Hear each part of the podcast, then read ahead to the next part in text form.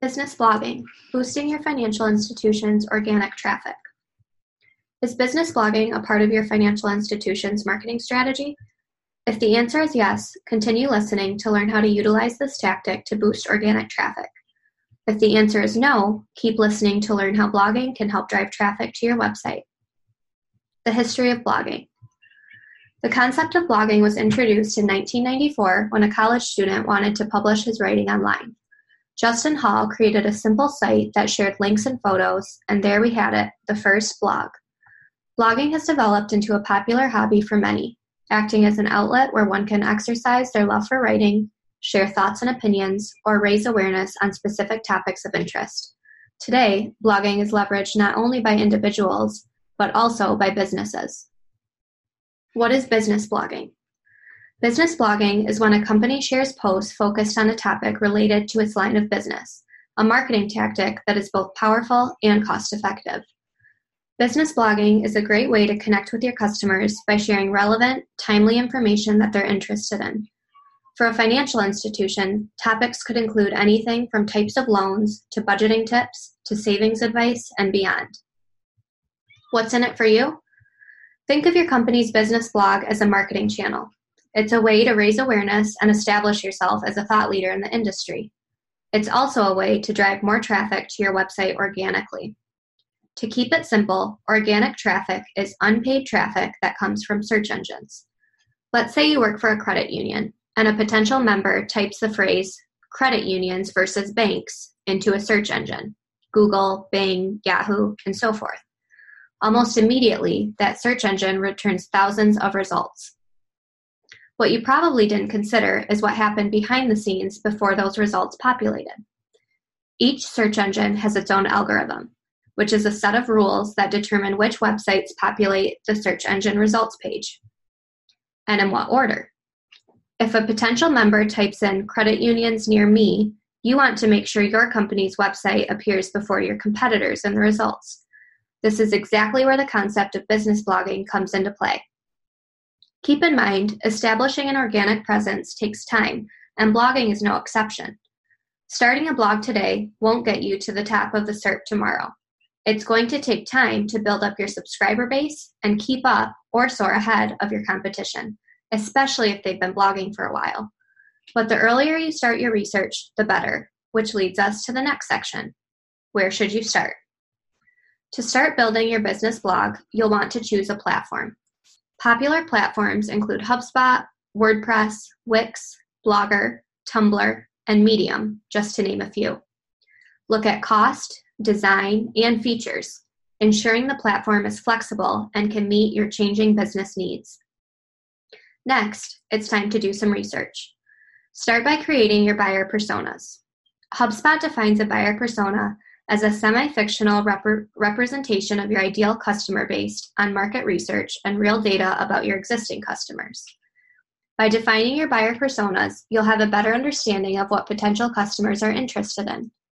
To create your buyer personas, start by interviewing a handful of current customers. Ask them a variety of questions about their demographics, habits, pain points, wants, needs, and so on. You might come up with something along the lines of these examples. College Chris. Chris is 18 years old and in his first year of undergraduate studies. Chris is juggling two jobs and 15 credits while trying to make time for family and friends. Because he is paying for tuition himself, he is always looking for ways to save money. A website Chris frequently visits is studentloanhero.com. Homebuyer Holly. Holly is 27 years old and works for a software company in Michigan. With five years of savings under her belt, she is looking to purchase her first home in the next year. In her spare time, Holly enjoys outdoors and watching HGTV. Retiree Richard. Richard is 58 years old and just a few years away from retirement. Richard has a wife and he has three kids between the ages of 23 and 31. He is interested in wealth management topics so that he can better plan for life after his career. Once you've defined your buyer personas, you can use your learnings to research keywords. The topics and keywords that hold the most potential are those you should focus on in your first business blog. Now, it's time to write your content, and quality content at that. Statistica.com found that as of October 2018, there are nearly 442 million blog accounts on Tumblr alone. That's a lot of content. In order to build credibility and help your company's website show up in search results, the content you're putting out there has to be relevant, it has to be timely, and it has to be targeted. It's not enough to just write the blog, you should also promote it. You should have a good understanding of which social platforms your ideal customers or buyer personas are using. Make sure you're sharing the link to your blog on these platforms on optimal days during peak times. Measuring performance. To keep track of how your blogs are performing, there are a few key performance indicators you'll want to keep an eye on. Visitors. The number of visitors will account for those who are actually reading your blog posts. You can look at overall blog visits for trend data. You can also look at individual post data to determine which blogs generated the most visits. Did a blog focused on wealth management resonate with your audience? What about the blog sharing tips on how to save money? Make note of high performing blog posts because these are the topics your buyer personas are interested in. Although visits can come from a variety of sources, such as direct traffic, social media, and paid search, your business blog will be a large source of organic traffic. Leads. Although generating leads isn't the primary goal of your business blog, it should be one of them. Leads are visitors who took some type of action on your website. Let's say you published a blog on mortgage loans, and the call to action promoted a guide for first time homebuyers. If the visitor clicks on the CTA and downloads that guide, they become a lead. Although there are a few more stages to becoming a customer, a lead is one step closer than a visitor. Subscribers. A subscriber is someone who signs up to get your blogs delivered straight to their inbox. These are the contacts you have gained trust from.